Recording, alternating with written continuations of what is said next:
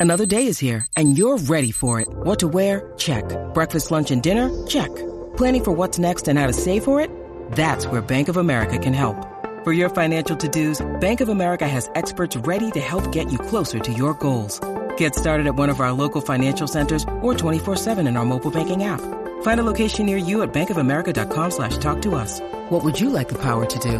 Mobile banking requires downloading the app and is only available for select devices. Message and data rates may apply. Bank of America and a member FDIC. Already in the chat. Just got started. That's awesome. So, what's going on here? It's a really nice day here in Astoria, and I don't know. I don't know what exactly is the best thing to do in Astoria. I like going out to the beach and heading out there, or maybe cruising along the river. But um, you know, some of the fun things to do, or some of the things that like people here locally are like big into fishing or hiking. And there's a couple of places that are almost like you know local secrets like some of the waterfalls and stuff like that that are around here. And so i'm thinking maybe after the live stream i might go and do something like that. Anyway um how many people? We got 10 people in the live stream. Let's just go ahead and start talking about it so I have been telling people to watch Evergrande and watch some of the things that are taking place in China because I feel that some of the issues that are happening in China are going to start spreading around the world. And we're starting to see the debt burdens really impact what's going on as far as the real estate market in China. Take a look down in the description. There is debt defaults happening like crazy with these property developers, and it caused the housing market or the real estate market to absolutely plummet. And now it's not just the housing market that's plummeting, it's all the industry that goes along with it that's plummeting as well. And you can see it with some of the like steel industry that it's happening there. I mean, the article is talking about the steel industry going into crisis and how they are overstocked and going to pretty much go into curtailments. Not too much unlike what was taking place here in the United States when the 1700 per thousand mark on lumber had mills just absolutely oversupplied the market and it dumped out to 400 per thousand and the mills went back into curtailment. Well, we're starting to see something very similar take place with the steel industry in China. And I have a feeling that that's going to start spreading more around the world as the property developers are pretty much burdened with debt payments as opposed to being able to be profitable inside of their inside of their business. The other thing to keep an eye on is the copper supply. Now, take a look at the copper industry, and you're seeing that copper is also plummeting as far as the price of copper goes, and that is a major indicator of what's going to happen without within the um, within the building industry because copper is a leading indicator or a major indicator in the demand for industrial products, especially when it comes into into property development and a lot of manufacturing out there. So I left a bunch of links down in the description for you guys for that. Uh, some of the other things to kind of take into consideration is what's taken place here in the United States as far as the lifting of interest rates. Now, I if I didn't leave the link in the description on this one, I will go and get the link again and post it down in the description but it has to do with the junk bond sales that are taking place here in the United States. And junk bonds are pretty much in the toilet right now. And I said this was going to happen once the interest rates began to rise. Now, if these corporations have issues selling their junk bonds or their bonds in general, that is difficult and that's their difficulty in rolling over their old debt into new debt and then being able to pay those bond holders. So if they can't take out ever increasing amounts of debt, then you're going to start seeing a lot of corporations going into default. And I have a feeling that is really what the Federal Reserve is asking for to try and deal with the unemployment issues that we have. Apparently, the having a low unemployment is now a burden on the Federal Reserve and the inflation markers that they are looking for. So they're going to try and knock out a bunch of these corporate or these uh, yeah a bunch of these corporate debts and junk bonds anyway and try and knock out some of these zombie corporations. And that really ought to increase the amount of available labor out there. And instead of having two jobs for every one person looking for one we're going to have two people looking for every one job.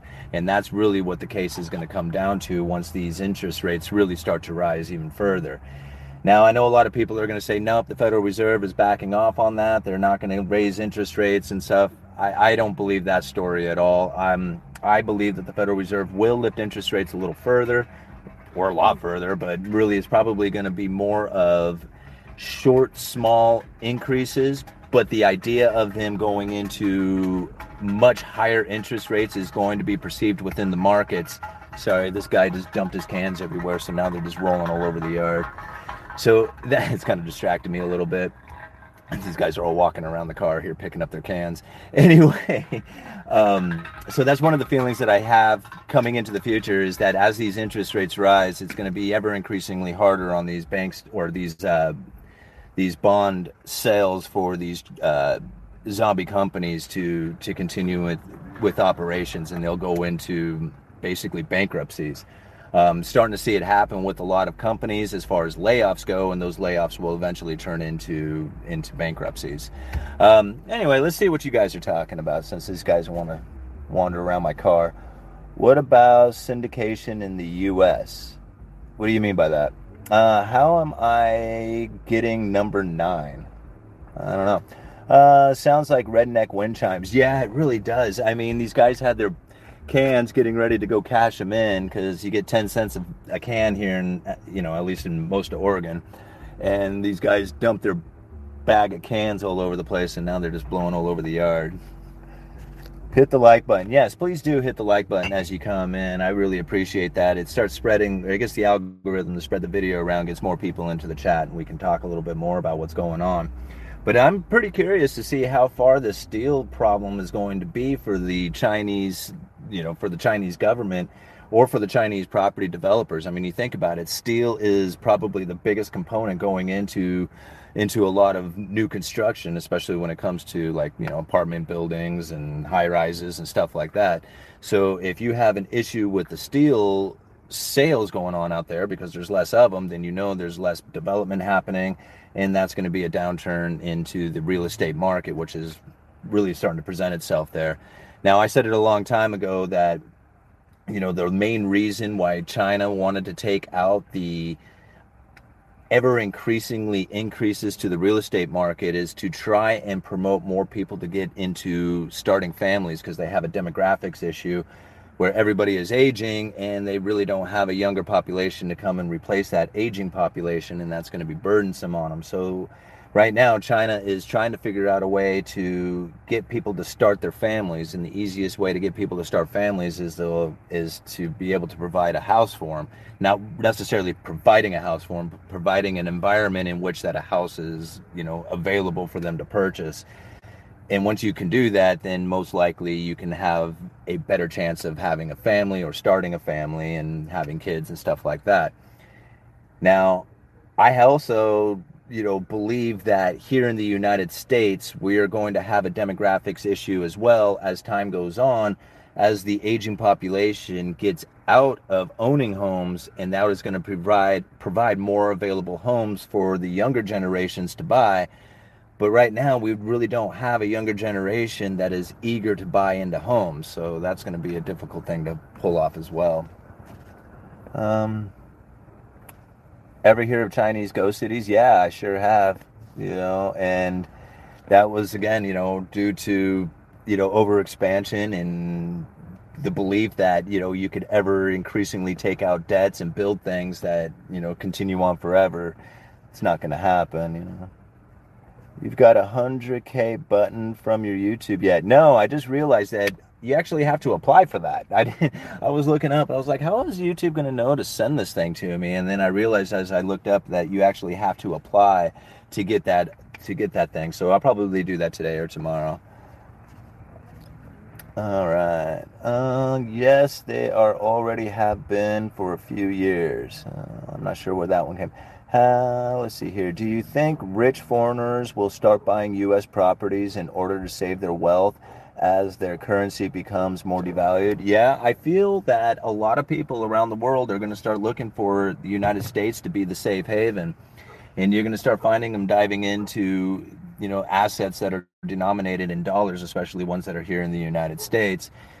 And that's probably going to be pretty prevalent as the, you know, the recession really starts to kick in and if that pain is felt more outside of the United States than in the United States, then people are going to look to the United States to be that safe haven. I don't know if that's really going to work out very well for them, but I really feel that you know most people will not trust their local sovereign debt or their sovereign assets. They certainly are not going to trust China um, or Russia, and really doesn't leave a whole lot of places left to go if you really want to have something that's going to be, you know, somewhat secured.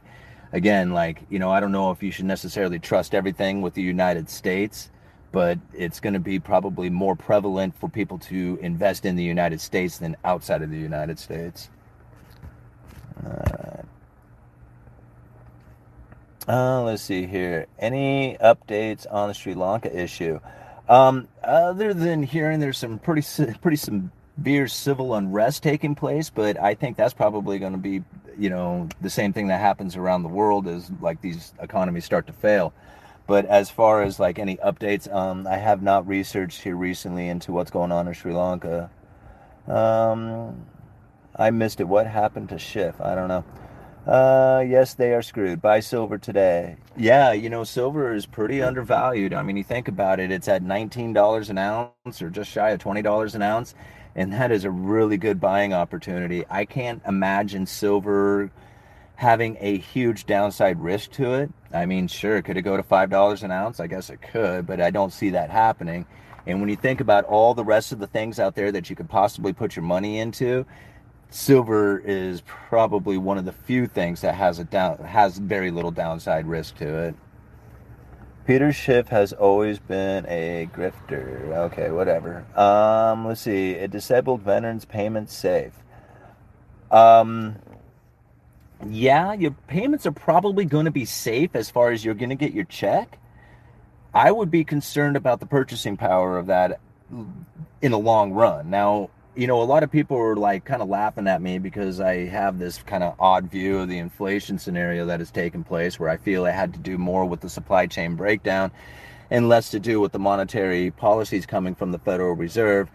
But it doesn't really matter like what you believe, it's more about what is happening out there. And you know, when you think about like the idea that you're supposed to be fearful when people are greedy and greedy when people are fearful, people were scared scared of the dollar. They were scared of cash. Cash is trash. Get out of tr- cash as soon as you can. And when I was listening to everybody talk about that, I started getting into cash. And I was like, nope, be greedy when people are fearful. So instead of spending money on expensive Bitcoin or stocks and stuff like that about six, seven months ago, I quit buying everything and just started loading up on cash and getting out of my, my debts.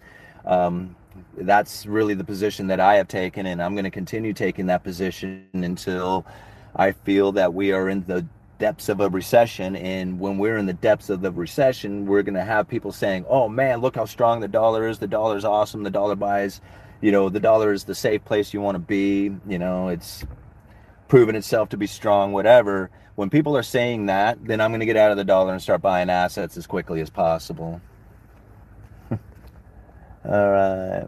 Why are y'all talking about Schiff? What is he up to? Schiff is getting pummeled by the Puerto Rican government. From what I understand, I honestly like Brent Johnson and you to debate Schiff when things cool down. You know, I don't know if I could quite do as good a job debating Schiff as Brent Johnson does. I mean, that dude is awesome when it comes to his dollar milkshake theory and his predictions of how the dollar was going to grow stronger. I when I heard the dollar milkshake theory for the first time, I was like, man, I was blown away. And I got to meet Brent Johnson a couple of times, and he uh, told me to get a contact with him so I could have him on my show for an interview. So I'm looking forward to doing something like that.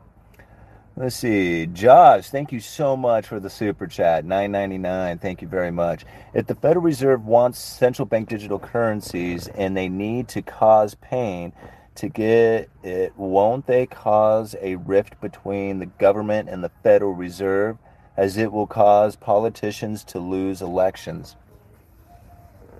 Hmm. Um that's an interesting way to kind of look at it. Um I I don't think that there's going to be a competition between the government and the Fed. I think those two are very much in cahoots, even though they might kind of argue or yell at each other out there on the mainstream. I think behind the scenes they are very close close tied. I feel that the central bank digital currencies are probably going to come in as a crisis, like a crisis savior, something that is like you know, during economic fallout, like during the depths of the recession, they may say, "Hey, you guys want to eat? Here's the central bank digital currency. Go off and buy some food." You the the really it's gonna like it's hard for to understand how it is that the Federal Reserve is going to be like just willy nilly handing out central bank digital currencies because it's not really within their charter to do that. A lot of people are like, the Fed just injects money. They don't. Like, the Fed does inject money into the system, but when they buy stuff, they buy stuff off the secondary market. That means it's already been purchased by the cash that's in hand. Now, granted, you know, when you have banks who are like guaranteed that they have a buyer of last resort, the Federal Reserve, then it kind of gives them permission to just buy as much stuff as they want and then turn around and then sell it to the Fed. But as far as like the Federal Reserve being able to inject money right into the system, they have to have something to buy. And so I feel that the the U.S. Treasury will have developed something like a emergency bond, like a a bond that will give the Federal Reserve permission to buy, but only during unusual and exigent circumstances. And with this special bond, they will be able to buy the buy the bond from the Treasury and then take the central bank digital currency and give that right out to the people. How that law is actually defined and what allows it to take place, um, I'm not sure exactly how that's planning on working, but I bet it comes from some sort of like emergency bond or emer- emergency treasury issuance during a time of crisis. Again, whether that's natural disaster or, you know, economic fallout or something like that. I, I'm not sure how they plan on getting it done. All right. Thank you, A boy, for the 10 $10. What is, I can't read it. Um, Hi, have you thought about my comment from the last live chat that everything that is happening at the moment has the goal of lower wages, life standards in the West so that we can become competitive again? Um, I don't know if they really have any other choice. It's really comes down to like, you know, it kind of comes down to the Cantillon effect or Cantillon effect, where ever increasing amounts of in, of money coming into the system starts driving people into luxuries. Now, at first, you know, it's it's not noticeable when this money comes in to the people who get first access to it, but it's definitely noticeable to the people at the very end of the line because as the prices move up on everything, their wages haven't gone up. Well, that right there starts forcing people to start looking for a, a, new way of life. So they will either leave the area to go and reach their standard of living someplace else, or the manufacturing, you know, dissipates from within that local state where the new money's coming in, and that forces them to have to leave. Once that starts taking place, the people who have access to that money start buying ever increasing amounts of foreign imports in order to have the luxuries that they always des- always desired. And at some point, when the money turns off, everybody falls into poverty. So, I mean, I guess if that's the line of thinking, yeah, that could eventually damage the United States to a point that, you know, they give up, like the world gives up on the dollar, and then the United States has to start over from, you know, a much lower base as people are no longer wanting the dollar. And that doesn't give us the advantage of having that world reserve currency where we can just buy stuff from the world and they send it to us if it's something like that that you're thinking as far as long term, then yeah, I could see something like that happening. But like interesting things are taking place. You know, like one of the things that I saw, and I was wanting to talk about this and then maybe in another video or something and break it down a little bit further. But I had this idea that, well, not an idea, but I was thinking about some of the stock that I have at the store that I work at, right? So I work at a hardware store, and one of the things that we sell, well, we sell a lot of stuff, but is the pneumatic nails, like the pneumatic fastener nails, so all the gun nails. And we had one company that provided us with all those nails. So like if you looked at our, you know, our stock of nails, it would all had the same name on it. It was all from the same company. But then when the pandemic kicked in and the shortages were kicking in, we had less availability of these nails. And the prices started really moving up. So we had less stock and higher prices on it. But then something really interesting started to happen because of recently I've started seeing a lot more American made fasteners coming through the store. And I thought, well, I guess that's because the prices have moved up so much that now these American made fasteners have more comp or are not competing so much with the Chinese made fasteners. And so, therefore, we could buy them and sell them pretty much at the same price as the new elevated, inflated price due to the shortages of the Chinese made fasteners. But something also very interesting to go with it is that I'm seeing fasteners, these gun nails, coming from places I had never seen before, like India.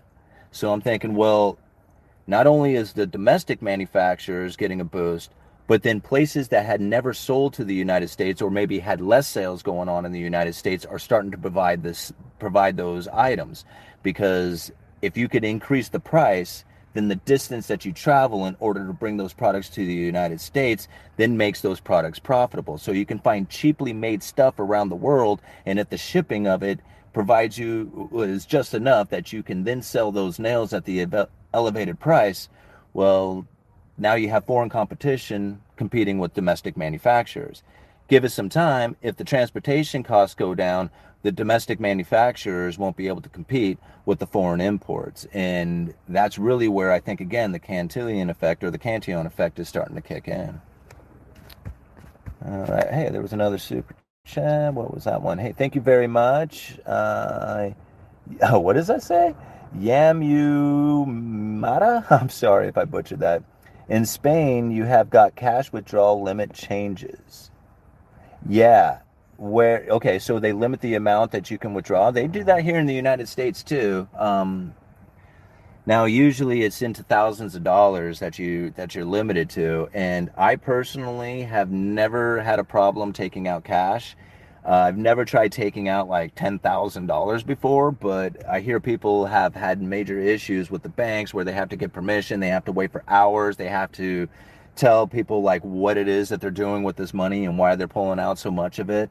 Um, you know, that's not really like free market capitalism going on. That's really trying to figure out where this money is going and why you're trying to trying to, you know, take it out and secure yourself has to me that has more of a privacy issue attached to it and i think that's probably what the government is looking for too is they want to see if people are using it for illegal activities and if you have cash in hand you can pretty much do all the illegal activities you want. Uh, hate the yankees. Oh well still love the channel. Yeah well you know what?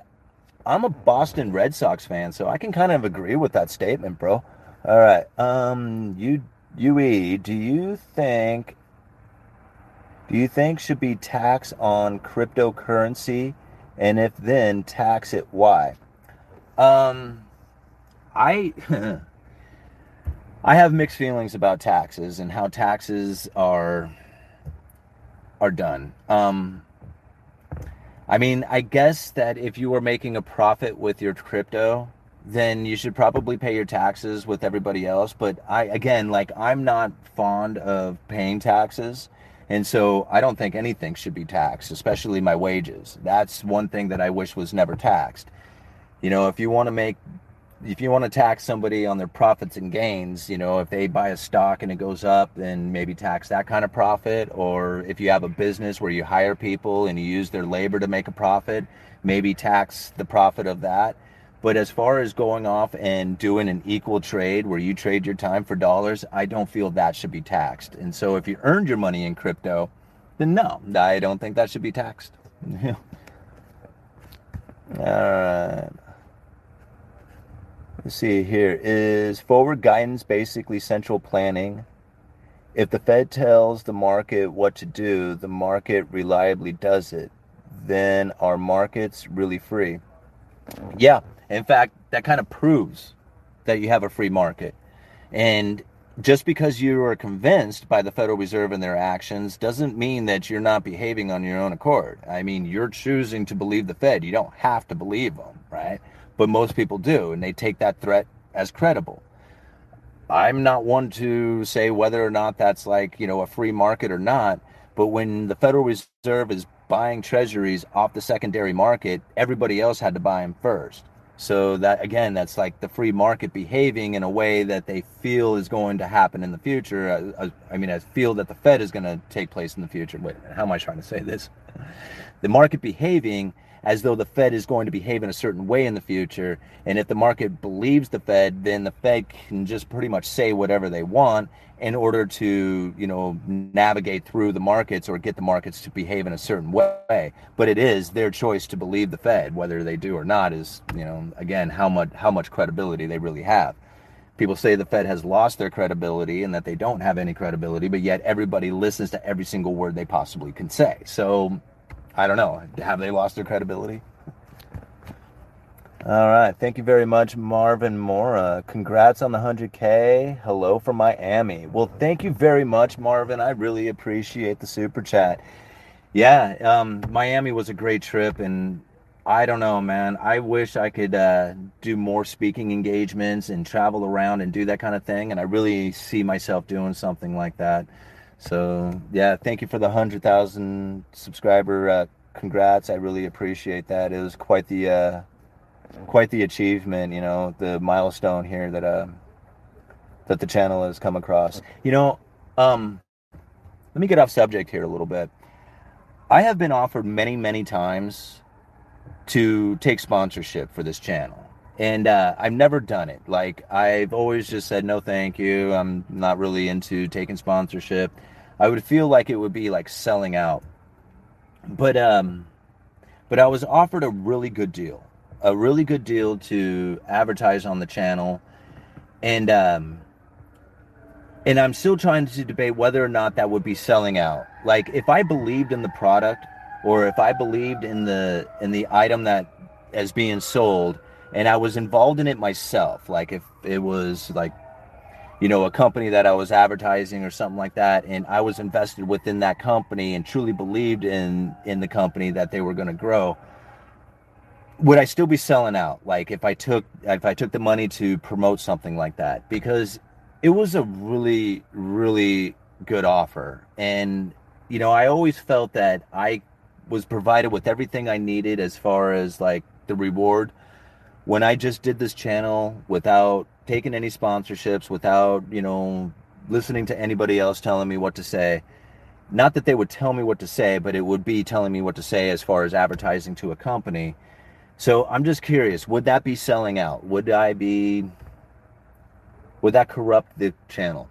You know, I don't know. I just I'm still in the air on that one and I'm having a hard time, you know, trying to be like, you know, just go gung ho with that cuz I just don't know. Don't be sorry for making money for your family. Yeah, and that's, you know, well, no, nah, bro, do it. Gotta feed yourself. Monetizing is a fair game.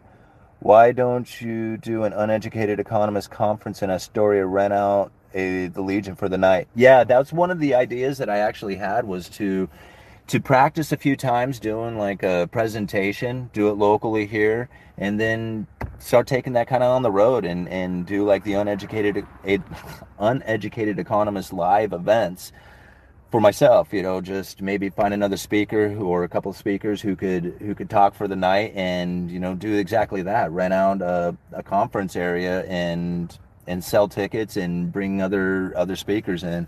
I think that would just be not only just absolutely a kick in the pants and fun to do, but it might be a good way to promote the channel and and you know, you know, promoting the uneducated economist. Do the ad deal. You're not a sellout. Uh, okay. Thank you very much. Uh, keep it natural and organic, sir. I I try to. Make your money. What does selling out even mean, mate? All right. No, nah, man. It would not corrupt the channel. Yes.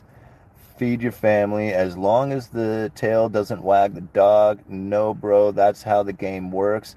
Selling out is when it affects your actual content. It depends on the product you endorse.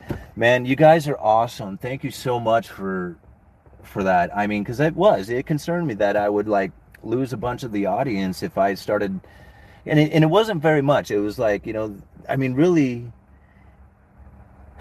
really, it, it it was like two or three videos a month that they were wanting me to do, and I thought, man, that's pretty cool to to have that as part of like as part of the channel and and helping to get paid and man i i mean thank you guys i i still like i don't know i do it You've earned the door to open for sponsorship. Take it while you can. It's a good partner. If it's a good partner, well, okay. You know, I agree. It's word game.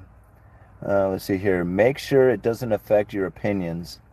Do t-shirts. I do have t-shirts for sale. You can find them at Teespring. Um, if you go to my uh, about page, you can find the t.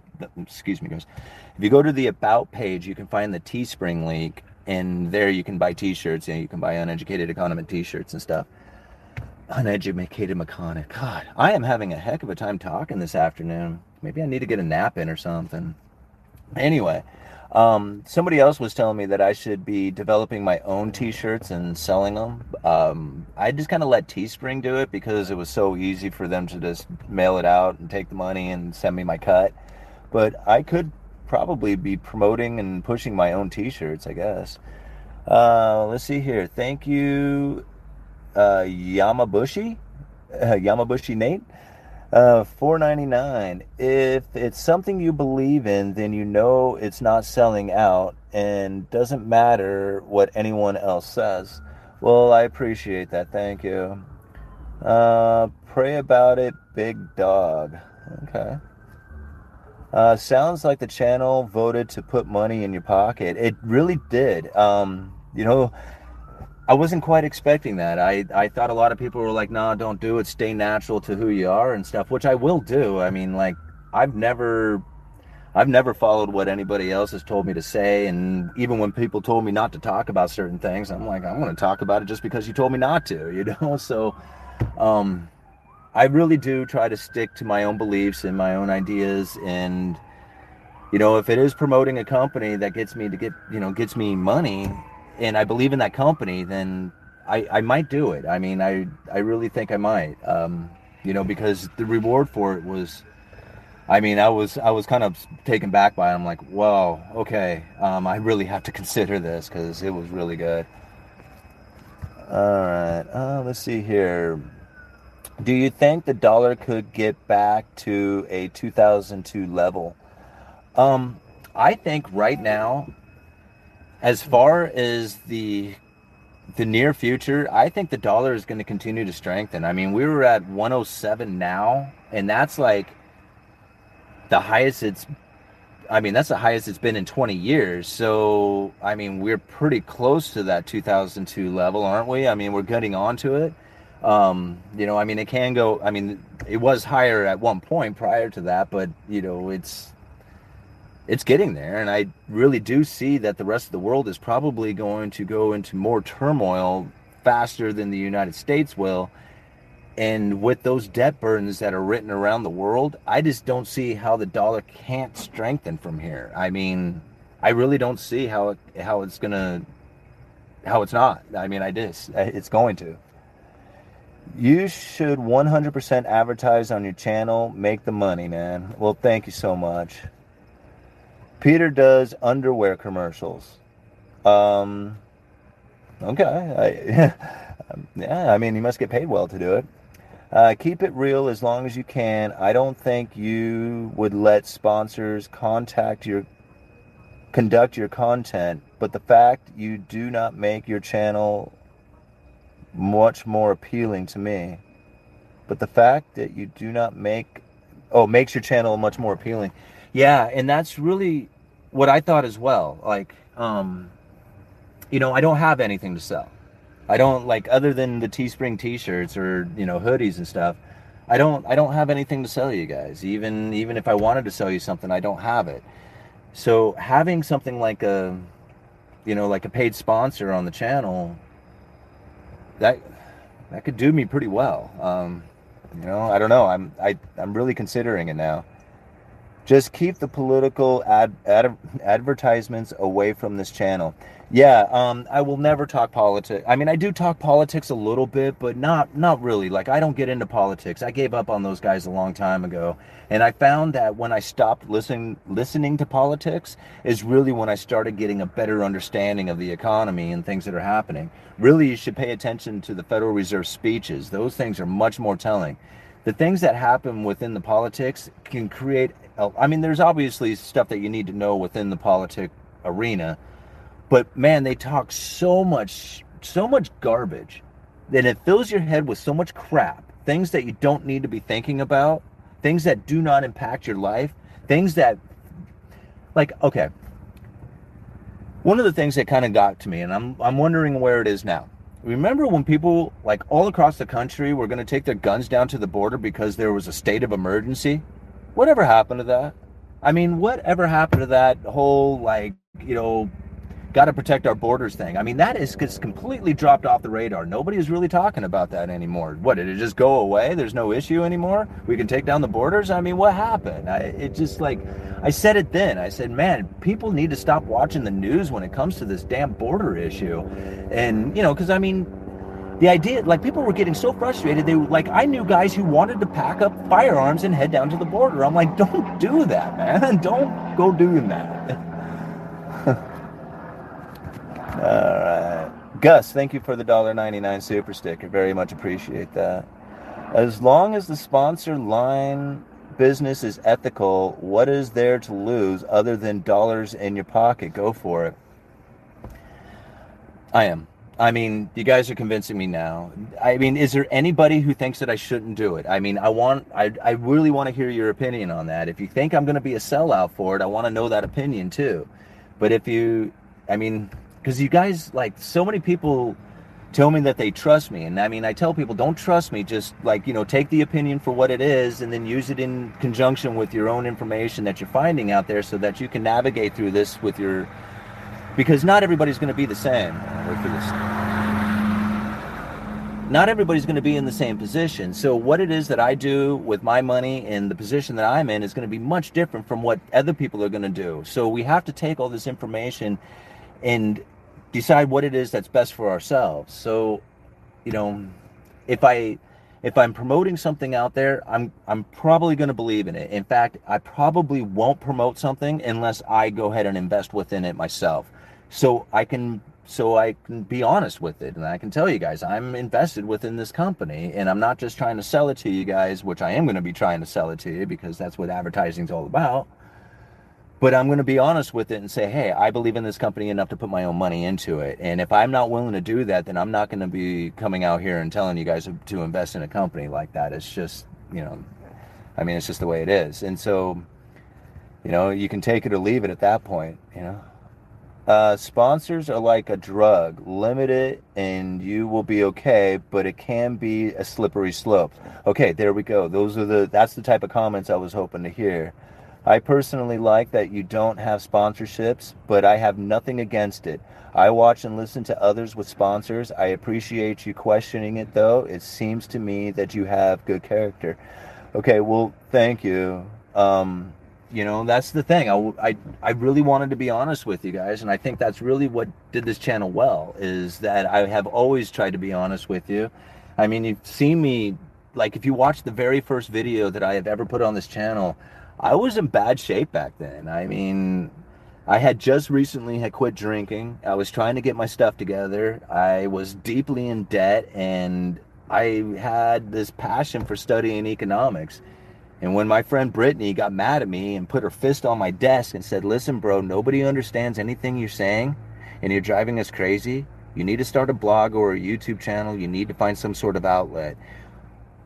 I took it to heart. I'm like, okay, Brittany, I, will I'll do it, you know. And so I started the YouTube channel off of her like basically being frustrated with me and I'm amazed on what happened. I mean, it completely changed my life after that. I just you know, the first few videos that I put out, the first few, the first 30 videos I put out, nobody ever watched them. You know, I mean, I had very few people watching the channel, but once I started talking about the housing and building supplies, I started getting a lot more attention from that. And man, it's just like since that day, it's just my life has never been the same. So I have to. I mean, I saw Brittany not too long ago, and I told her about that, and she was like, "Yeah, I remember that conversation. I remember telling you that." And I told her, I said, "This is the, you're the reason why I'm here today. You know, if it wasn't for that, I may not have even started the channel. Who knows?" All right.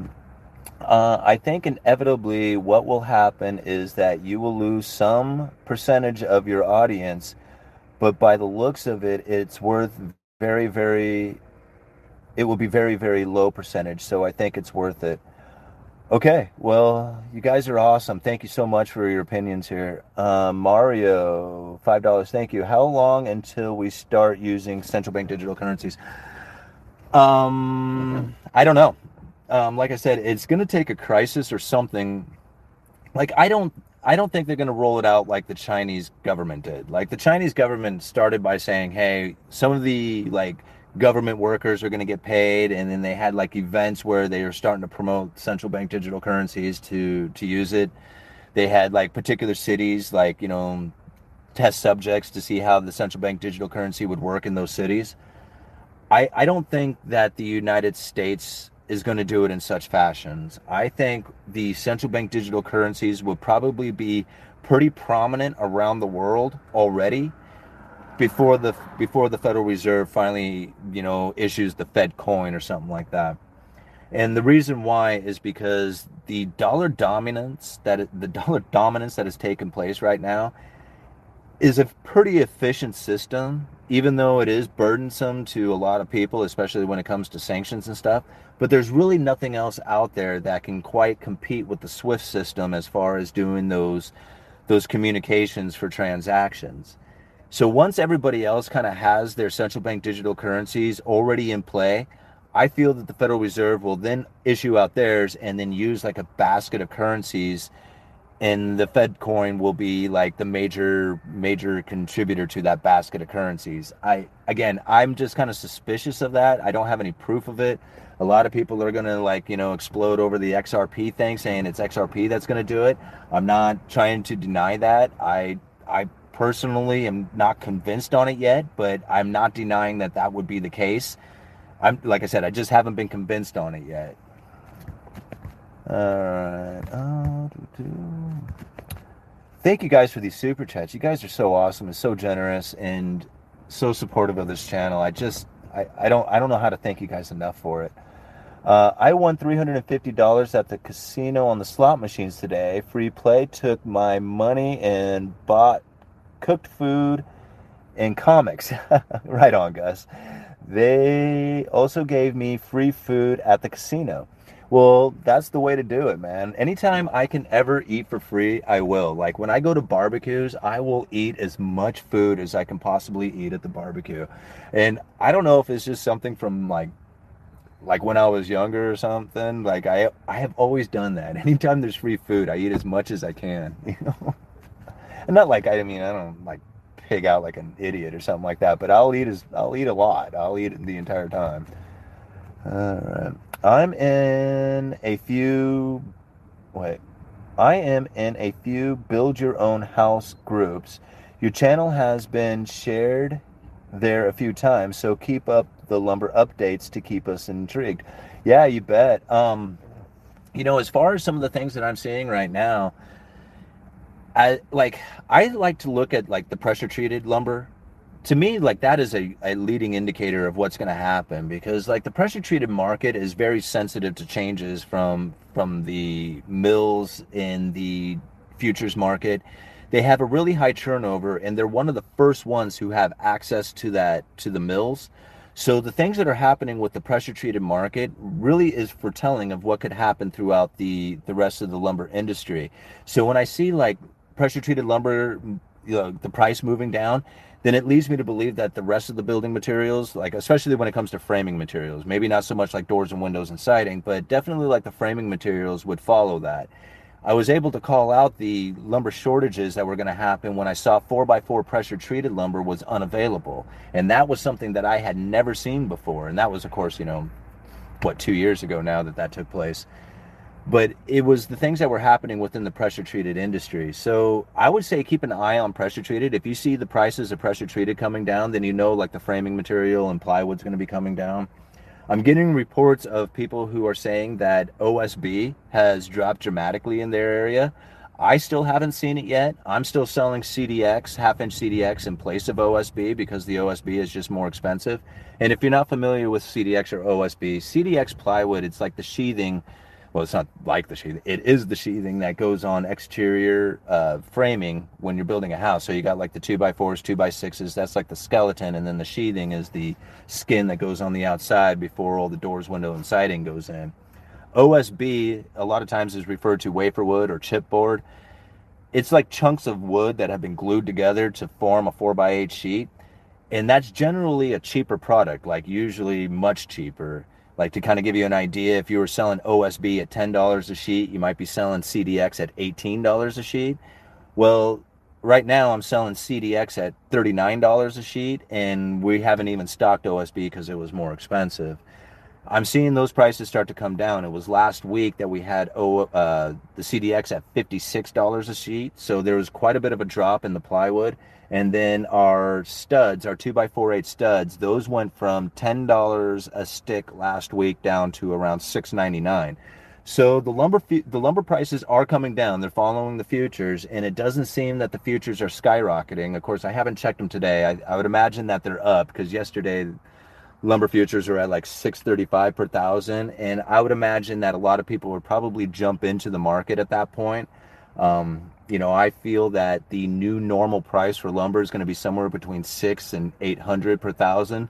So anything under 650 is probably going to have a lot of people buying, and having the mills going into curtailment. And that was something that um, I'm going to try and see if I can get. Um, I can't remember her name, but she does Madison Lumber.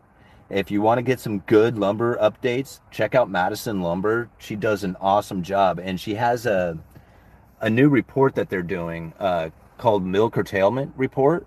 And that ought to be very, very telling of where the lumber prices are going to go, depending on how many mills are shutting down or slowing down their production. And she's going to be doing reports on that, I think, fairly regularly. So I'm going to subscribe to that. If it's a cost, even if it's a paid, you know, report, I'm going to pay for it because I feel that that is probably a really good like information source especially if you are looking to buy lumber as cheap as you can or starting projects at the right time. Um, following madison lumber is, is definitely a good channel and that i haven't actually seen the mill curtailment report yet. Like i haven't like she advertised it a little bit on her on her channel the other day but i feel that having that kind of report is probably going to be really beneficial to you. So i recommend that highly do you invest at all? I mean, with all your knowledge, I would think your portfolio would be super awesome. Um, you know, it's pretty interesting. I there's a lot of places that I would love to invest, but you got to understand that I was really, really broke for a long time, and it took me a long time to get out of the debt. Like, I mean, it doesn't seem so big now, because I'm out of it and you know my life has changed and now I have more income coming in especially with the YouTube channel and you know all the wonderful people who are here contributing like they do with the super chats. My life isn't quite the same as what it once was, but there was a time when I had very little income coming in and I had a lot of debts. Getting out of that debt was very hard. I mean, especially if you have broken down cars, you don't really have a whole lot going on in your life. You have like massive debts that's not a that's not an easy place to get out of. And then recovering from from alcohol too. That was you know from being addicted to alcohol for as long as i was there's there's a lot of damage that needs to be repaired and it doesn't happen overnight. So i was able to get myself out of debt like i don't know i did a video it's it's on here debt free um and i was guess that's probably what about three years ago that i was able to get out of debt? Three you know about three years ago and um and that that was hard. Like because then now i need car like my cars were broken down. So like that's why i still drive this $500 car and i bought the $1200 s10 is because i really didn't have the money to go out and buy a new car. Like i could go buy any car i want right now and i could probably make the payments on it but i'm not really ahead. Like i don't have a lot of savings. I don't really have a big portfolio of stuff. Um, you know i'm still just trying to kind of get my stuff together here. And I mean, it is happening a lot faster than I thought it would. But again, like I haven't had a whole lot of chance to have any money to invest with. With that being said, yes, I do invest in. I did an experiment where I dollar cost averaged into Bitcoin into the stock market at the same time. I would do $50 a week. And with my stock portfolio, I picked something very simple. I picked uh, three different places to go to. Um, I picked the Vanguard ETF, Total Stock Market ETF, and then I did uh, the Vanguard Russell 1000 Growth Stock. I can't remember exactly what it was, but I did that ETF, and then I also invested into Altria, which is like Marlboro cigarettes, Anheuser Busch, not that I drink or smoke anymore, but I know a little bit about about addiction, so I went ahead and invested in uh, Altria, and they had a pretty decent dividend payout at the time. So those were the three places that I had put money towards over the last year, but I I haven't done that for like seven months now. I started it in December and I finished it in December. Um, and right now that portfolio is less than when I started by quite a bit, and the Bitcoin portfolio is way under from when I started, or from the amount of money that I put into it.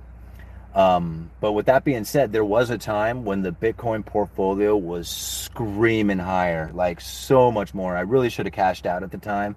But again, it was a dollar cost averaging experiment that I was doing to see if Bitcoin could hold its own against the stocks. And for one year, it did great. But then right after that, it, it fell off, and I really should have cashed out when I did at the end of the year because I would have been able to profit from that.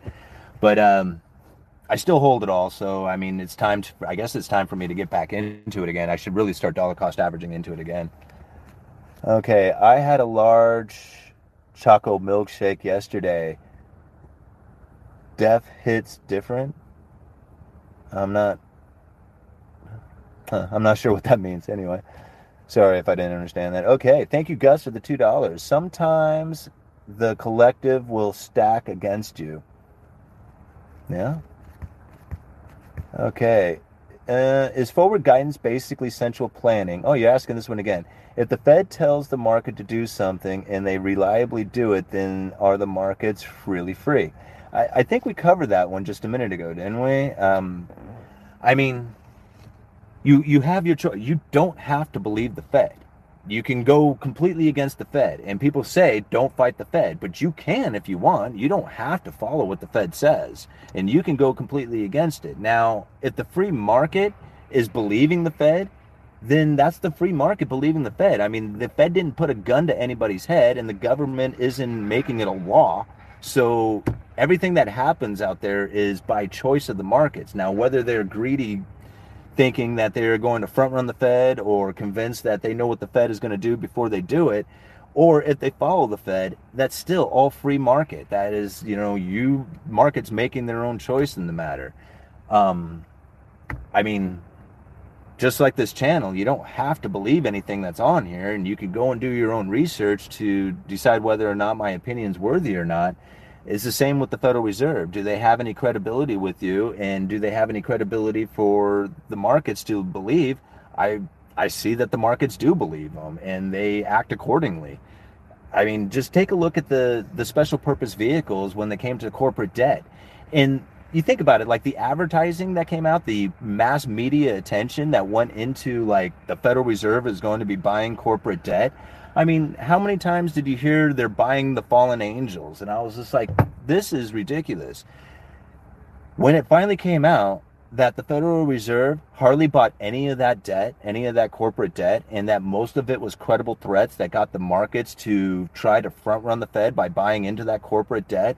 The Federal Reserve sat back and said, hey, we didn't hardly have to do anything at all. The markets behaved in a way that as if we were buying that corporate debt, but they didn't hardly have to buy any at all. So it was the free market that's funded all these corporations. They didn't the fed didn't do it. It was the free market. And then the fed didn't even buy any of that debt. So now the free market is stuck with that debt. And what do we see happening? Corporate debt defaults. So maybe you shouldn't have listened to the fed. Maybe they shouldn't have been greedy trying to front run the fed. Maybe they should have just said well if the fed's going to buy it i ain't. You know i mean that's that's hard for the markets to to try and like digest to say like man i'm not going to buy into something that has a guaranteed buyer in the future i mean why wouldn't you do it but now we know why. Perfect timing does not exist. Consistently investing over a long run, over the long term, is the best strategy long term. Also, do not invest money you are afraid to lose any.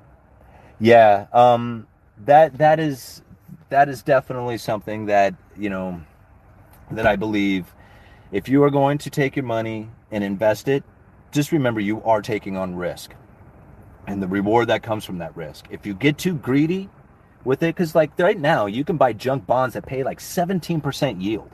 I mean, is there anything out there that gives you a 17% yield like that?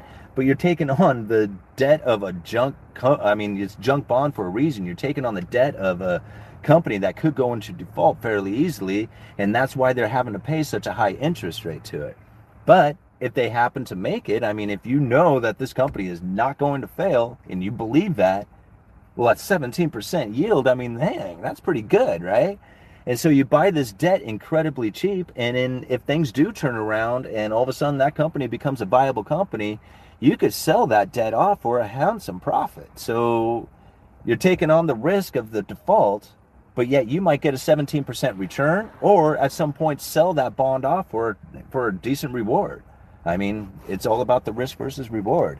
And if you're not afraid to lose that money, well, even better because then you may actually you know score really well because you have no fear you know i'm in portland and would come out to a conference in astoria all right well i'm going to work on something like that i'm going to put a presentation together something that is really good something that like would really tra- attract a crowd and if it works out well here in astoria and i'm able to do it maybe in a few areas around here you know pull off a nice presentation and, and draw in a lot of people I'll take it on the road. I'll take it on the road, and we'll see how well it does. I mean, I, I, I mean, I got to do something, right? I have to do something with my life that is that is worthy and goal oriented. And doing speaking engagements seems like seems like it would it would be a lot of fun for me. So I'm I might do that. I'm not might. I'm going to do that. That's one one thing I'm going to do. Um, you don't have you don't lose until you sell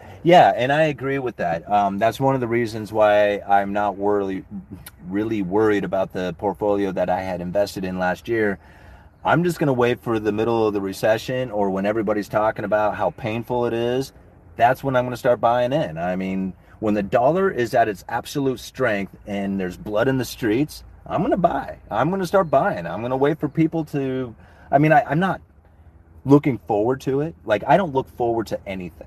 I'm just looking at the possibilities that could come from the future. And if people are crying about how they lost everything they owned and I have the cash, I'm to get in. I mean, sorry. It's just, I'm not even apologizing for that. I, I mean, I, I feel bad for whoever is feeling that pain, but I didn't position myself like this and drive around a $500 car and stack up as much cash cash as I can so I can't take advantage of a situation that comes. That's the reason why I'm doing it. That's the reason why I drive this old car. It's the reason why I haven't spent all my money on new furniture and upgrades to my house and stuff is because I'm waiting for the best possible time for me to do that. And it doesn't feel like right now is that best possible time. So I hunker down and hoard cash during a time when everybody said that cash is trash.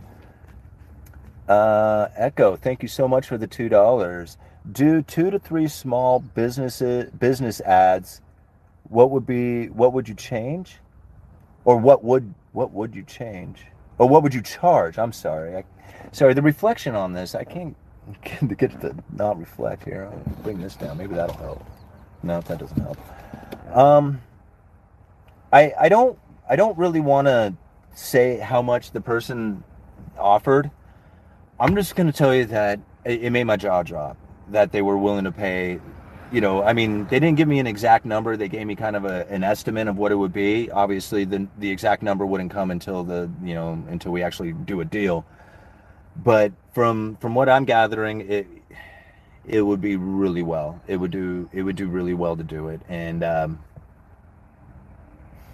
you know again like i don't want to be the person who who is like who's just advertising to get the money like if i advertise in something that i really believe in and i I, pro- I probably wouldn't advertise unless I truly believed into it and and was buying into that company.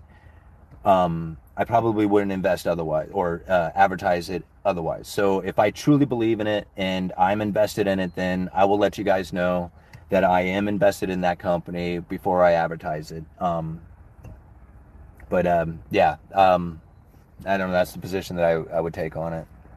Hey, thank you very much. Ten, let's see here.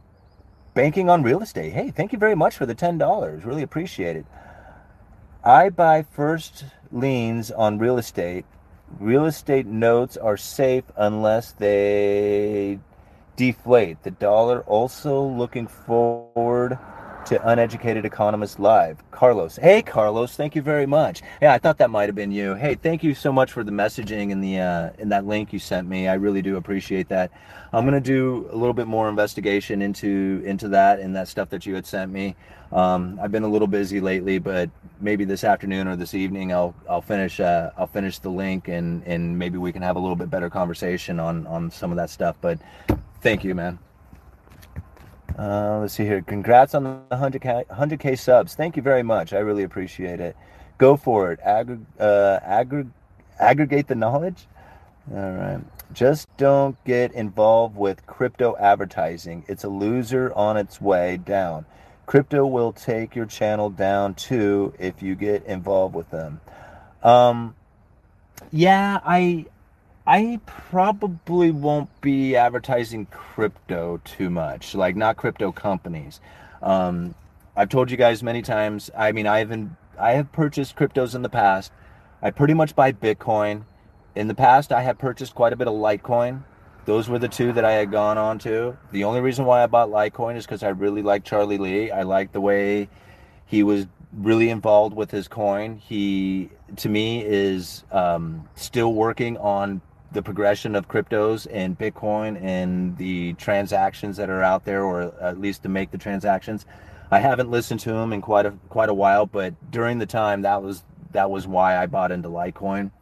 Um, I know that a lot of people are going to call him a sellout because he sold all his Litecoin when it hit an all-time high, but they used that money to advance his project. So I'm I'm still a fan of Charlie Lee and Litecoin, um, but I haven't purchased Litecoin in quite some time right? I mean, I should have bought more when it dropped dramatically the other week.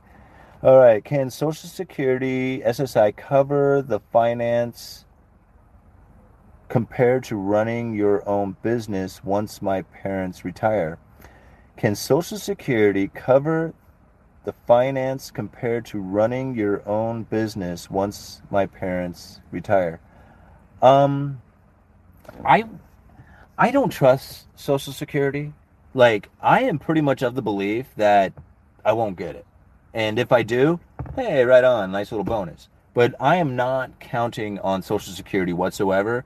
And I'm certainly not going to let government hold it over my head saying, oh, you better listen to us or we're going to screw with your Social Security. You know what? I was like, you can have that. You know, I don't even want it. Just take it from me. I don't, I don't care. Like, I am not I am not counting on Social Security whatsoever to have any kind of benefit to my life. If it happens to be there in the end, right on. But yeah, I mean, they're not going to hold that stuff over my head. Uh, let's see. Isn't Social Security a giant Ponzi scheme? Um, yeah. I mean, yeah. I mean, I think most of like what's going on as far as the Fed and everything, treasuries, that's all like a Ponzi scheme to me. Um, there is no real backing to anything except for confidence and you know, the fact that men with guns will come and take everything you own if you don't pay taxes. So, yeah, I don't know. Like, I have no confidence in in like the treasury or the dollar or any of that stuff. What I do have confidence in is that the rest of the world is going to find the dollar being very strong. I don't I don't hold a whole lot of anything other than gold and silver as my insurance policy against that stuff because really there's nothing else out there. Even owning land, you're going to have to, you know, believe in property rights and that the government will will defend those property rights. Or you have enough guns and friends to protect your property when, you know, hordes of people come because, you know, really you can't pack land with you and you do have to trust the government in the property rights that are that are there with the, you know, I don't know, like there's nothing else out there other than gold and silver. And the guns. I mean, I guess the guns count too, you know, guns and ammo. All right, BTC is very good by at 20s or yeah, at 20,000. I agree. Um, I'm going to start getting into Bitcoin again. Your channel's largest appeal is that you speak truth without an agenda, and you have a likable, everyman nature about you. You should benefit from the channel, but know what makes it special. Yeah, and that's that's was that's like my major concern. I mean, I've said it a couple of times is that you know, I've always come out here I have nothing to sell. I, you know, I just give you guys my opinions. I really hope that you guys do your own research. You follow the links and and you know kind of form that idea for yourselves. I'm just trying to start the conversation and trying to figure out how it is that I need to best navigate my life and hope that you guys can best navigate your life with it as well. Um, but yeah, if I can make some money along the way by advertising some companies out there, um, as long as I believe in it, I think I might go for it, especially with all the support that you guys are giving me right now. all right. Uh, you don't do YouTube ads, right? No, I do do YouTube ads. Like, I mean, the AdSense revenue, I do have that applied to to YouTube, but I don't I don't pick and choose those ads.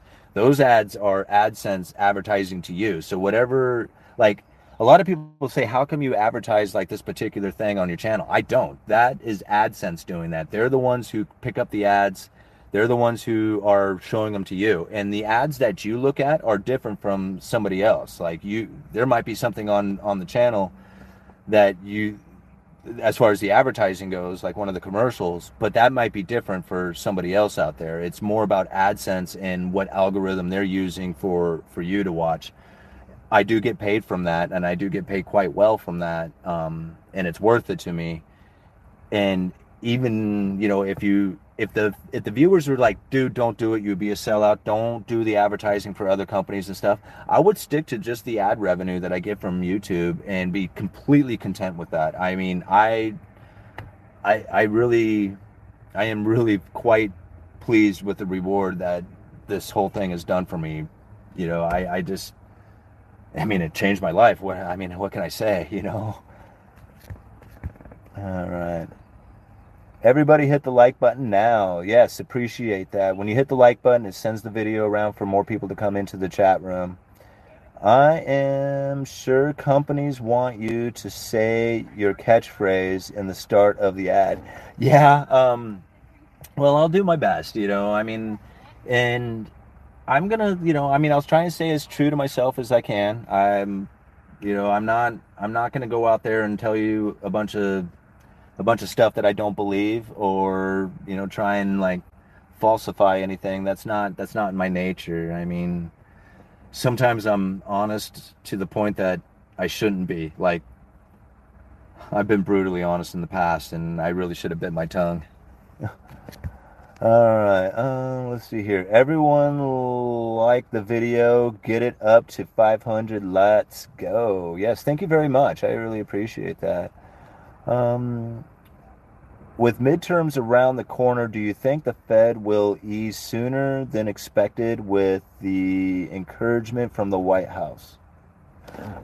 Uh, no. I don't think the Fed cares what the White House says. I really don't. Like, I think the White House can say the Fed. Well, just think about all the all the. Think about when Donald Trump was screaming at Jerome Powell. He appointed Jerome Powell, and then he said, "I want to fire Jerome Powell." And then he went on to talk about how the Fed should be printing money and taking interest rates into negative territory. I mean, did the Fed listen to him at, all during any of that stuff? I don't think the Fed can care to, can get can care less about the White House and the things that are coming from them. I I mean, other than maybe like the unsustainable debt that you know is coming from you know the the Treasury, um, I really don't think that the Fed can can cares. I, I don't in the background, I think the two of them are very close knit as far as their as far as their planning goes. But as far as like you know trying to ease the pressure off the White House, no, no, I don't think they care. I think the White House probably is more like hoping that people would listen to them as far as what the Federal Reserve is going to do. But I think the Federal Reserve would act quite independently of the of the White House and in their decisions. All right. Hope your friend doing with the. Hope your friend doing with the kids. Oh yeah. Does she need an additional help? Um. You know, she she does. Um, she is struggling. She she is struggling right now. Um, and things are quite difficult for, uh, especially considering that you know there's a lot of it right now has to do with the fact that um, she had to find another place to live. And in Astoria, like you guys know, I talked about it last year. It is almost impossible to find any place to live in Astoria that is not just like an extreme amount of money.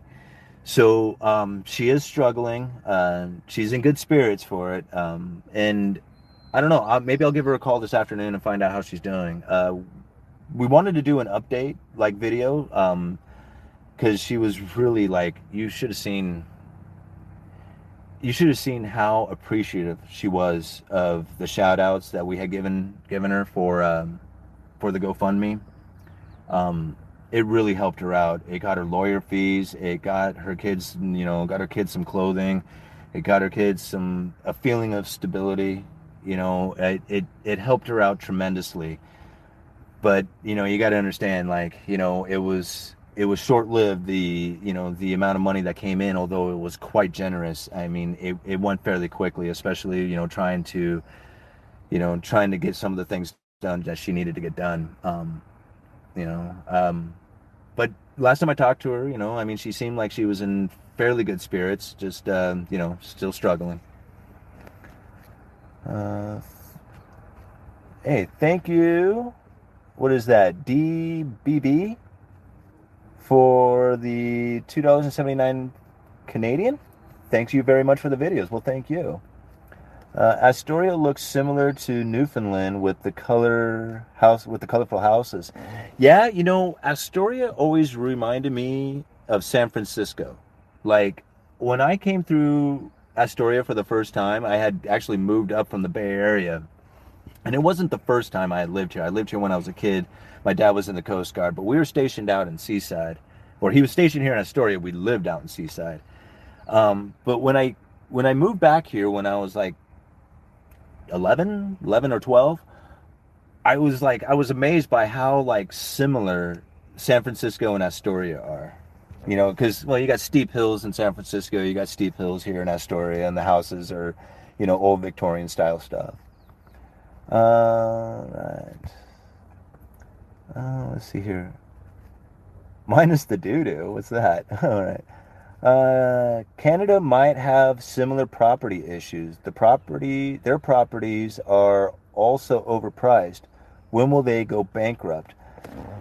Um, man, I don't know. Like, I thought Canada would have like got hit hard already, even though like I hear some areas are not doing so well. But man, when I was talking with like the very first time I had ever talked with Mike Martins, and he was telling me about some of the conditions up in Canada as far as their house prices go, I was like, oh man, that will not last. Well, the first time I had talked to Mike, and that was like, I don't know, three, four years, three years ago or something like that.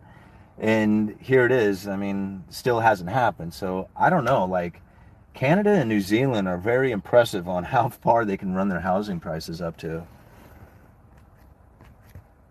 Uh, let's see here. Canada economy is surprisingly resilient for a non-U.S. country. Yeah, uh, surprisingly. Like I said, I mean, I, I thought that would have ended a while ago. Like you know, the house prices just would have capped out. I mean, when they're talking of like, you know, some of like the the average price was what like close to a million dollars or something for a house. I was just like, holy moly! Like the average price in a in the United States is like four hundred thousand. It's like less than half of what it is in Canada.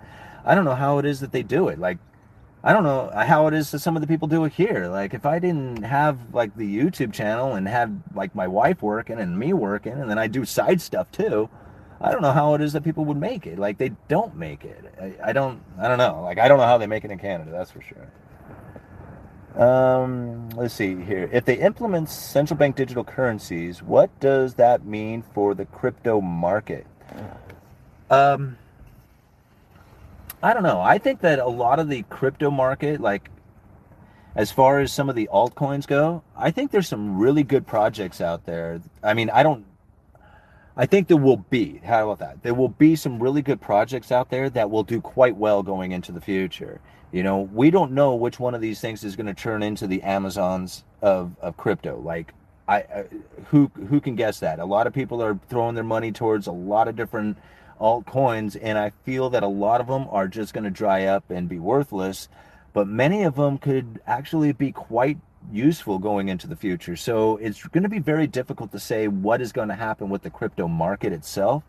But I just imagine that some of those projects are going to do quite well. I have a feeling that Bitcoin is going to be the digital gold. I mean, it's like there's nothing else that quite matches the security level of Bitcoin. And so, with that security level, it's unmatched by just about anything else. That gives it a quite quite a unique uh, position to be in when it comes to cryptocurrencies. And then, you know, the central bank digital currencies, that's all going to be about track tracing and taxing and, you know, keeping you locked into the system so that they can take interest rates into negative territory. So if interest rates go negative, then cryptocurrencies could probably do quite well in that. I have I have I doubt they're going to make them illegal. Like I really doubt that. And the main reason is is that it's a useful item and it's desired, right? It may not be desired by everybody, but it's desired by some, right? And a lot and enough. And if you think about it, like anything else out there, if you take something that is desired and wanted and you make it illegal, you will drive the price to the moon. I mean, think about sex, drugs, guns, all that stuff. If you if you make it illegal somehow, you will you will cause the price of it to go way up. So making cryptos illegal is probably not going to be very beneficial to the powers that be. Uh, check out Theta, Theta Coin. Kinda like YouTube, but you get paid. All right. Uh, go watch Ray Dalio's video on world order and cycles. Bitcoin is the only thing that's ever been invented that fixes the cycle issue with creation of debt and money printing. Yeah, um, I I I'm a believer in Bitcoin. I mean, I have been for quite some time.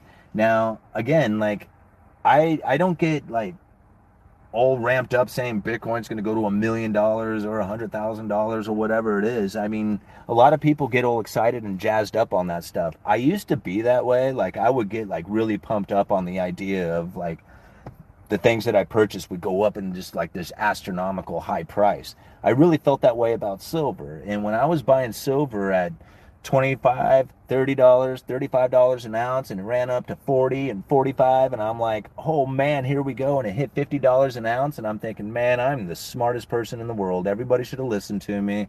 I have all this money in silver and I'm like, you know, going to be super rich someday." And then it trickled, you know, fell all the way down into the teens again, and I hadn't sold a single ounce of silver during that time, and I thought to myself, "Man, did I feel burned." Do I ever feel burned from that? So I took on a new new thought process and I said, okay, you still have your silver. You didn't sell any of it. You still have it on hand. Just think of it as your savings. Think of it as your insurance policy. And even though you're broke and you don't have any money and you got broken down cars and you're an alcoholic, you can at least sleep at night knowing that you have a few thousand dollars in silver to take care of an emergency. And when I started looking at it that way, I started feeling a whole lot better about purchasing silver and owning silver. And I stopped thinking about it going up to some super high price. Actually, I would much rather see it at $19 an ounce than 25 or even 35 because I still want to load up on silver. I would love for silver to stay at $19 an ounce until I'm 65 years old and then it can go to the moon, right? and then it could go to the moon. Until then, I just want it at $19 an ounce. Thank you very much, Angel, for the 4.99. How do you see the trucking economy going for the next five years? Will they start leaning towards electric? Uh, yeah, I believe that a lot of vehicles are going to be be I think a lot of the transportation is going to be moving to alternative energies. Mainly, it's going to be electricity. Um, the trucking right now, I mean, just I was just even reading a, an article earlier about another trucking company that went out of business, and we're going to find more trucking companies go out of business because because of like very same similar to like the bullwhip effect. When the trucking transportation costs went to the moon, like I mean, here we are, we got these super elevated trucking and transportation costs. Well, that gave a lot of the a lot of room for expansion into the trucking companies, right? So if you're a trucker and you want to, you know, want to make a lot of money, well, you have to expand your fleet in order to take advantage of the high price, you know, high price cost of trucking going on out there. And a lot of companies expanded or even started up because hell, you needed some truckers out here. But now the situation has kind of flipped and there's less trucking needed as it once was and the prices are coming down. Well, if you had based your projections on an elevated price and now the price is getting going down, well, you're not able to make your payments anymore. You're not, you know, you don't have the viable company like you once did. You know, I think about it like the um, I think about it like the marijuana industry here in the United States. I was reading about a blueberry farmer uh, here locally, like uh, over in the valley somewhere, and he had a pretty good business. I mean, with this blueberry farm. But the only problem was is that he had to lay off his employees every year during the off season, right? I mean, he only needed them there for a particular time. And so when marijuana became legal here in Oregon, he thought, okay, well, I'm just going to get into the marijuana industry since I'm a farm, you know, and then I can have a crop that I do all year long and I wouldn't have to lay off my employees. So he had these projections of how much marijuana he needed to grow and how much he was going to sell it for and, you know, did all the, the homework like he did.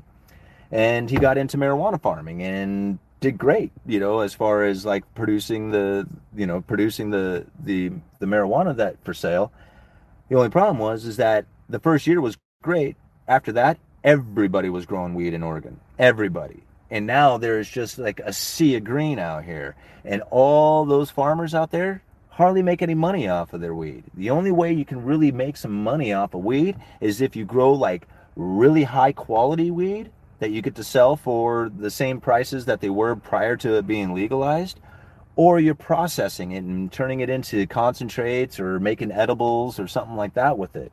But if you're just a regular farmer just out there growing weed, you have to grow an insane amount of it. And then when you do, you're competing against everybody else who's growing an insane amount of it. So that poor farmer ended up like losing out quite a bit because he had expanded his farm into growing weed. Just like the truckers had expanded into trucking. Uh, that's a South Park episode. What was? Uh, what do you think about the infrastructure bill that passed? How will that play out? You think? I don't pay attention to it. I mean, I don't know. Did you know shovel ready jobs do anything? Did Trump's infrastructure, you know, policies do anything? I, I don't I don't know what these infrastructure things do. I've never seen it do anything impactful to the economy. I, I I don't know. I mean, I think it's a bunch of hoopla, you know, for the most part. Um, you know, I mean, I don't know. Like, I, I still like I. Ever since I saw shovel ready jobs, and I never really saw anything come from that, I was just like, okay, because I was unemployed at the time, and I was looking for all these jobs that were supposed to come from that, and I didn't see any come to my area. You know. Um, but why is weed still expensive? It's not. I, I, I I was I saw an advertisement over here for forty dollars an ounce weed at the dispensary. They had a sign on it, Fourth of July special, and I'm like forty dollars an ounce. I used to pay forty dollars an eighth when I was a kid, fifty dollars an eighth, you know. And so now they sell a whole ounce for forty bucks. I mean that's super cheap. I mean that was even like, you know, I don't know. Like I don't think weed is expensive. it's just a weed. Anybody can do it. That's why it's cheap. I smoke weed every night, late night in my garage watching. yeah. Uh, let's see here. I'm in Bend, Oregon. Yeah. How's Bend? I hear Bend's loaded with weed. Uh, that is super cheap, right? Weed to weed to east to grow. All right. Uh, since Canada legalized weed, prices went through the roof. Can't get a decent ounce for 300 bucks. Uh, I don't know, man. I mean, it's practically free around here. I mean, I just like forty dollars. Like, yeah. I mean, it practically pours out on the ground around here. Um, I've been growing for 12 years in Colorado. How's it working out for you? Here in New Mexico, it's still 50 to 60 dollars an eighth. That's crazy. What are your favorite cities in Oregon? Um, I like I I I like Hood River. Hood River's a cool place to go to. Um, what else? Um, I like the smaller towns. Like I like smaller places to go to, and I really don't travel a whole lot because I'm a hermit. But uh, I like Hood River. That was that's a fun place to go to. Um, I like traveling down the coast. You know, going down to like Lincoln City and Newport. Those are kind of touristy kind of towns, but uh, they're kind of fun to go to. So some of the coastal cities are a lot of fun. I don't know. I like Astoria. I like being here in Astoria. I guess that's why I'm a hermit. uh, I only smoke high THC indicas. Yeah, when I smoked, I like to smoke the uh, sativas myself. I find them to be more creative and energetic. Uh, let's see here. The dive down the Oregon coast is beautiful. The drive, yeah, the drive down the Oregon coast is beautiful, and it's a lot of fun, especially if you don't have a ton of traffic. I mean, there are some wonderful, wonderful uh, rest stops and viewpoints that are just, just absolutely amazing. Um, Ocean View on the back of the nickel. Do you, you know that that image? That image is actually a photograph that was taken by my buddy Andy, Andy Sear, who um, who snapped that photograph, and the person who did the uh, the image for the engraving of that stole it from him. And he pointed it out. He said that is my photograph and i want recognition for that image. And so they gave it to him. They were like yes that is definitely your photograph. When he when he showed it to him there was like no that there is no mistaking it. So um, my buddy andy took the picture that is on the back of that uh, on the back of that coin. Uh, i just had a nickel here. I was going to see if it was one but it wasn't. All right Eugene is a pretty cool. Yeah, um, I haven't spent a whole lot of time in Eugene, but yeah, Eugene would be a, a, definite place. A lot of my friends like to go to. They like to go to Eugene or Sunriver. Um, I guess like they like vacationing in Sunriver area. Um, yeah, Bend, like you know, the gentleman is from Bend.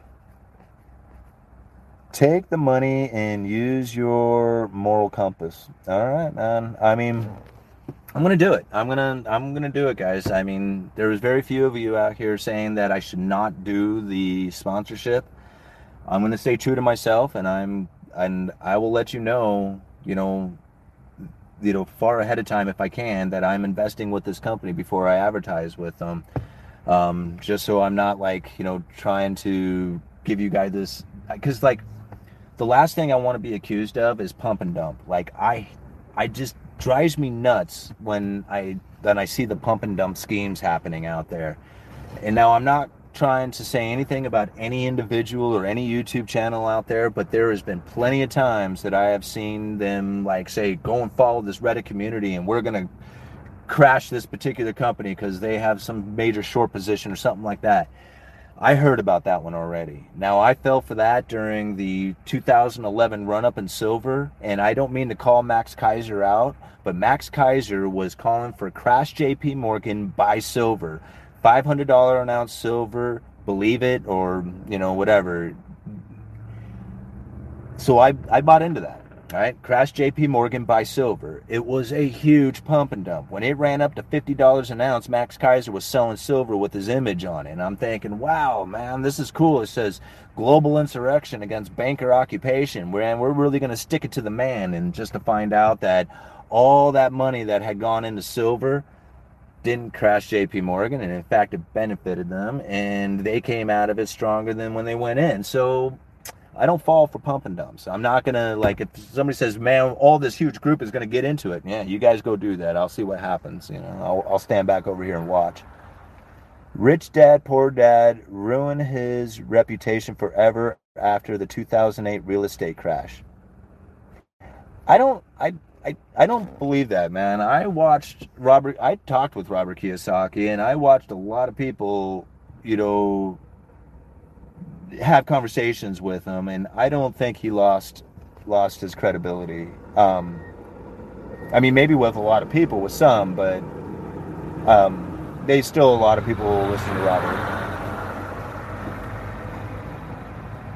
Hit the like button. Yes, please do so. We're at 377 likes. There's 500 people watching. Thank you so much. Uh, I don't know how much power I have left on my phone, but if it all of a sudden dies, I apologize. I'm I was going to give it just about an hour and a half, two hours. Since we're an hour and a half into it, we'll give it about another 30 minutes out here.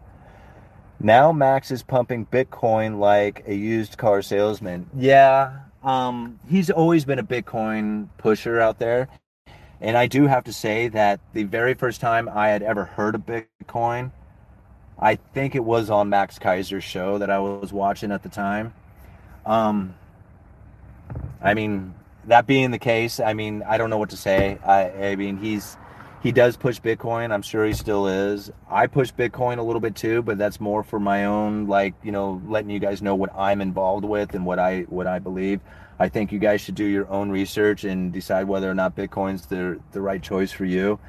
I just feel that it's going to be the digital gold going into the future. And when I see articles like the Bureau Bureau of International Settlements allowing banks to use it as 1% of their reserves, it just leads me to believe that it's not going anywhere and is probably going to become more used. Gus, thank you again for the dollar. I really appreciate that, man. Uh, do you do your other kids like economics like Freddie? Um, I have two boys. I have a 15 year old uh, who is an artist who is very much involved in his own kind of creations and stuff like that. He's not into economics whatsoever, not really into sports. He's very a very nice kid. He's very friendly. Everybody loves him. But he's more of the artistic type and the creative type, and that's really what I lean, try to try to encourage him towards. I mean, that's his strong points, and I and I think he does a great job of it. So I try to encourage him to continue on with his art projects and his creative, his create, you know, the creative things that he does. Um, but the younger one, this kid is off the charts intelligence. Like I, he has like, he is so. Like this morning, all right. Um, we're we're at the uh, the logger having breakfast, and I told him, okay, dude, uh, I want to know what the what the ten year Treasury is doing, and I want to know what mortgage rates are today. So he looks up the 10-year treasury and then goes and looks and I said, "Well, what are the other ones yielding? What are the other other treasuries yielding?" And so he started like talking about the 2-year treasury and the 10-year treasury. And I said, "Do you notice that the 2-year is paying more than a 10-year?" And he says, "Yeah, why is that?" And so we've talked about how people are nervous about the future here, at least in the short term, and they're demanding a higher interest rate for that, you know, for that risk to take on for the short term, and that's why you're seeing the yields rising on it. And he kind of looked at me a little confused by it. And he was just like, So they're not worried in the long term? And I said, Well, not so much out to 30 years. That really hasn't, you know, changed a whole lot. And he was just like, Okay, so they're just short, worried about the short term. Well, what about mortgages, Dad? And I was just like, Well, look up the mortgage rates. So we looked up the mortgage rates, and here in Oregon, it was uh, 6.3 on a 30 year for mortgage rates. And I said, Well, you know, there's a little tab right there. You can check out the other states. I say, can you find another state out there that has a higher mortgage rate than Oregon? And he could not find one. I mean, he checked them all New York and Hawaii and all over the place. And he found some that came close, but could not find a mortgage rate or a 30 year mortgage average that was higher than the ones going on in Oregon. And he asked me how come that is, and I said, I guess they don't want people buying houses in Oregon. I don't know. and so, I guess the what would cause that? Um, I guess the demand for mortgages in Oregon would be higher. I, I don't know like what why Oregon would have such a high mortgage rate comparatively because we found some that were under six. They were like five point nine. Uh, you won't get those offers much longer the way the economy is going. 40 years. Does a bear market in crypto act as a boost for the dollar as it locks dollars into investors and don't want to sell at such a loss just to retrieve their dollars? Um, well, anytime, I mean, you know, a lot of people were, a lot of people were looking at like the sales of U.S. Treasuries coming from like China and other nations out there, and they were, the police officer, um, Oh, a lot of people were looking at the like U.S. the sales of U.S. Treasuries and the you know coming from like China and other places, and they're saying, look, they're trying to get out of the dollar. No, that wasn't the case. They were selling U.S. Treasuries to get into the dollar because they needed dollars. That's more of why they were selling Treasuries. And there's no faster way to get dollars than to sell off your Treasuries. So when you see like treasuries going down, when you see gold going down, silver going down, crypto going down, all the commodities going down, and the dollar going up, that's people getting into the dollar. They're trying to get a hold of as many dollars as they can. And crypto is such a volatile market that really as as the price goes down and people are selling out, it really comes down to what the last person is willing to pay. And eventually hit down to that 20,000 mark. And at that point, people are like, wow, this is really cheap. I'm going to start getting in. So, I mean, that was like the cash coming out of it and people trying to get a hold of those dollars. When it hits 20,000, that's the strong, like, that's as far as it's going to go. I mean, no, it's not as far as it's going to go, but that's as far as it was going to go for the time being as people who were looking to get their cash got it the people who are holding are holding. That's where they found it. If the pain becomes more prevalent and people want even more cash, like want that dollar, then you could see crypto continue to go down and you can continue to see gold go down. And same thing with treasury bonds. But at this point, I mean, that's what's happening here. I mean, I see people are looking to get into cash and they're probably looking to get into cash so they can take advantage of the recession. All right. Thank you very much. Slick Ford 108 for the $10 super chat, the 989. Simon Sushi Fund. Oh, thank you so much, man. I will I will probably do that tonight or tomorrow. I'm going to go get me some sushi. I like going to Tora Sushi. There's actually two places to really get sushi here in Astoria. There's Tora Sushi and then uh, Tokyo Teriyaki. And uh, at Tokyo Teriyaki, they have something called the Ichiro roll, and it's pretty good. It's kind of like a California roll, which aren't my favorite, but then they deep fry it, which is really good, and my kids love it too. So I like the Ichiro roll that comes from Tokyo Teriyaki and the spicy tuna. They got a they got a good spicy tuna uh, roll.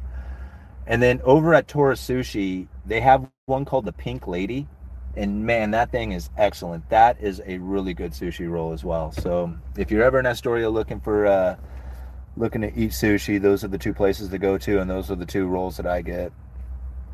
Your son was adorable on that last video. Thank you. Yeah, like I said, he is just he is such a clever kid, and he is so smart, and he is so engaging. Like, I mean, I, I don't know how to how to praise him anymore. I mean, he's a good kid. How do you quit drinking, bro? I'm currently overdosing it's yeah. Um, you're overdoing it. Is that what it is? Shake my head. Okay, that's what it says. Overdoing it. Uh,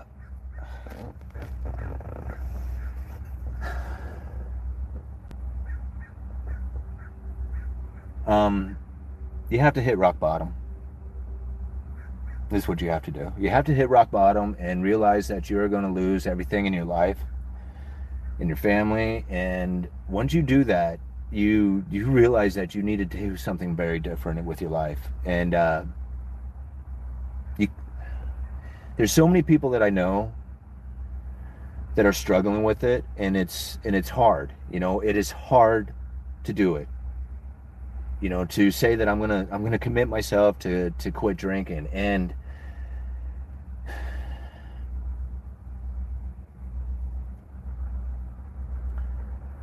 um you have to you have to you have to join the rooms, okay?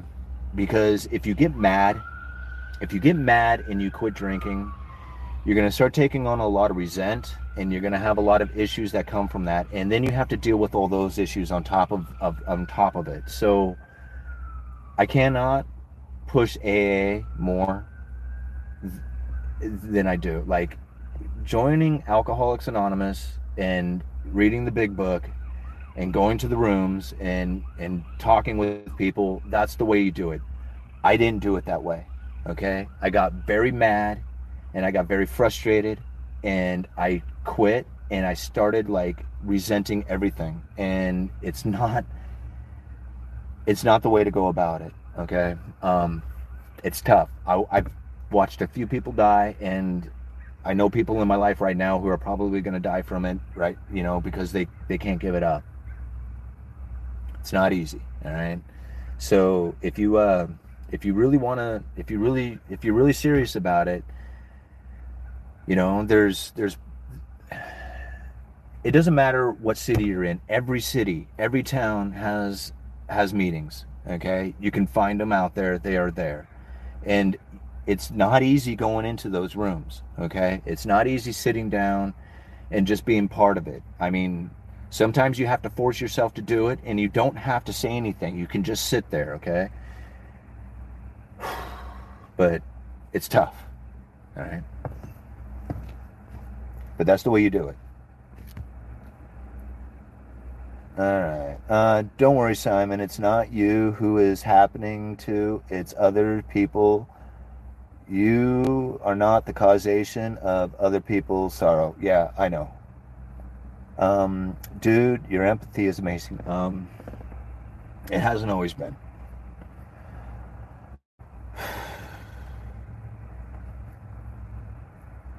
Thanks, brother. Appreciate it. Yeah, no problem. I'm sorry, guys. All right. Uh, do you think, let's see, do you have thoughts about the increasing electrification of the grid with EV and electric heat pumps. I work for a utility in North England. Uh, the utility is incentivizing these, and how will the grid keep up? Yeah, um, you know, it's amazing on how many people I know who um, who are really taking on the idea of solar panels, solar power, uh, heat pumps, alternative energies of all kinds. Um, I had a great conversation on the 4th of July uh, during the 4th of July party with a guy who has all these ideas as far as like how it is that he can heat his house and get free energy and how to recycle and reuse everything. He's very big into the perm- permaculture, um, you know, uh, movement.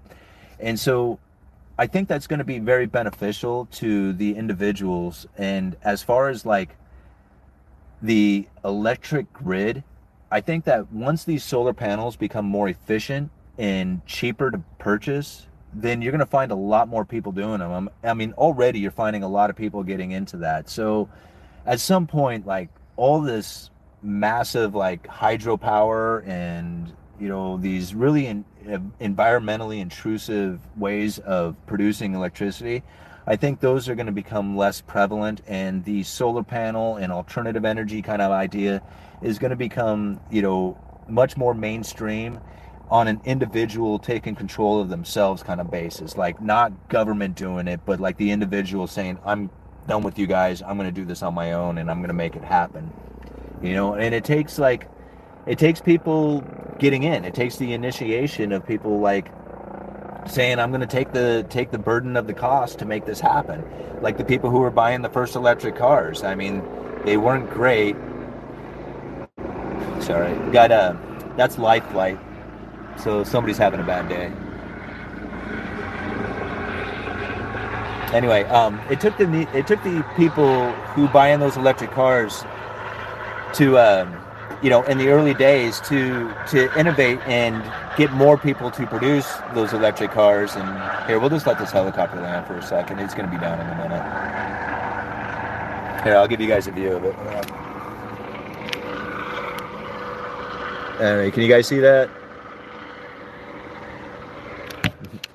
anyway. All right. I quit smoking pot 17 months ago and smoked for 40 years. 2000 per month habit and I couldn't even get high. Wasn't working anymore. Switched to German beer. Yeah, right on. Um yeah, I remember there was a time when I could smoke so much weed that it wouldn't get me high anymore. I, I've done that.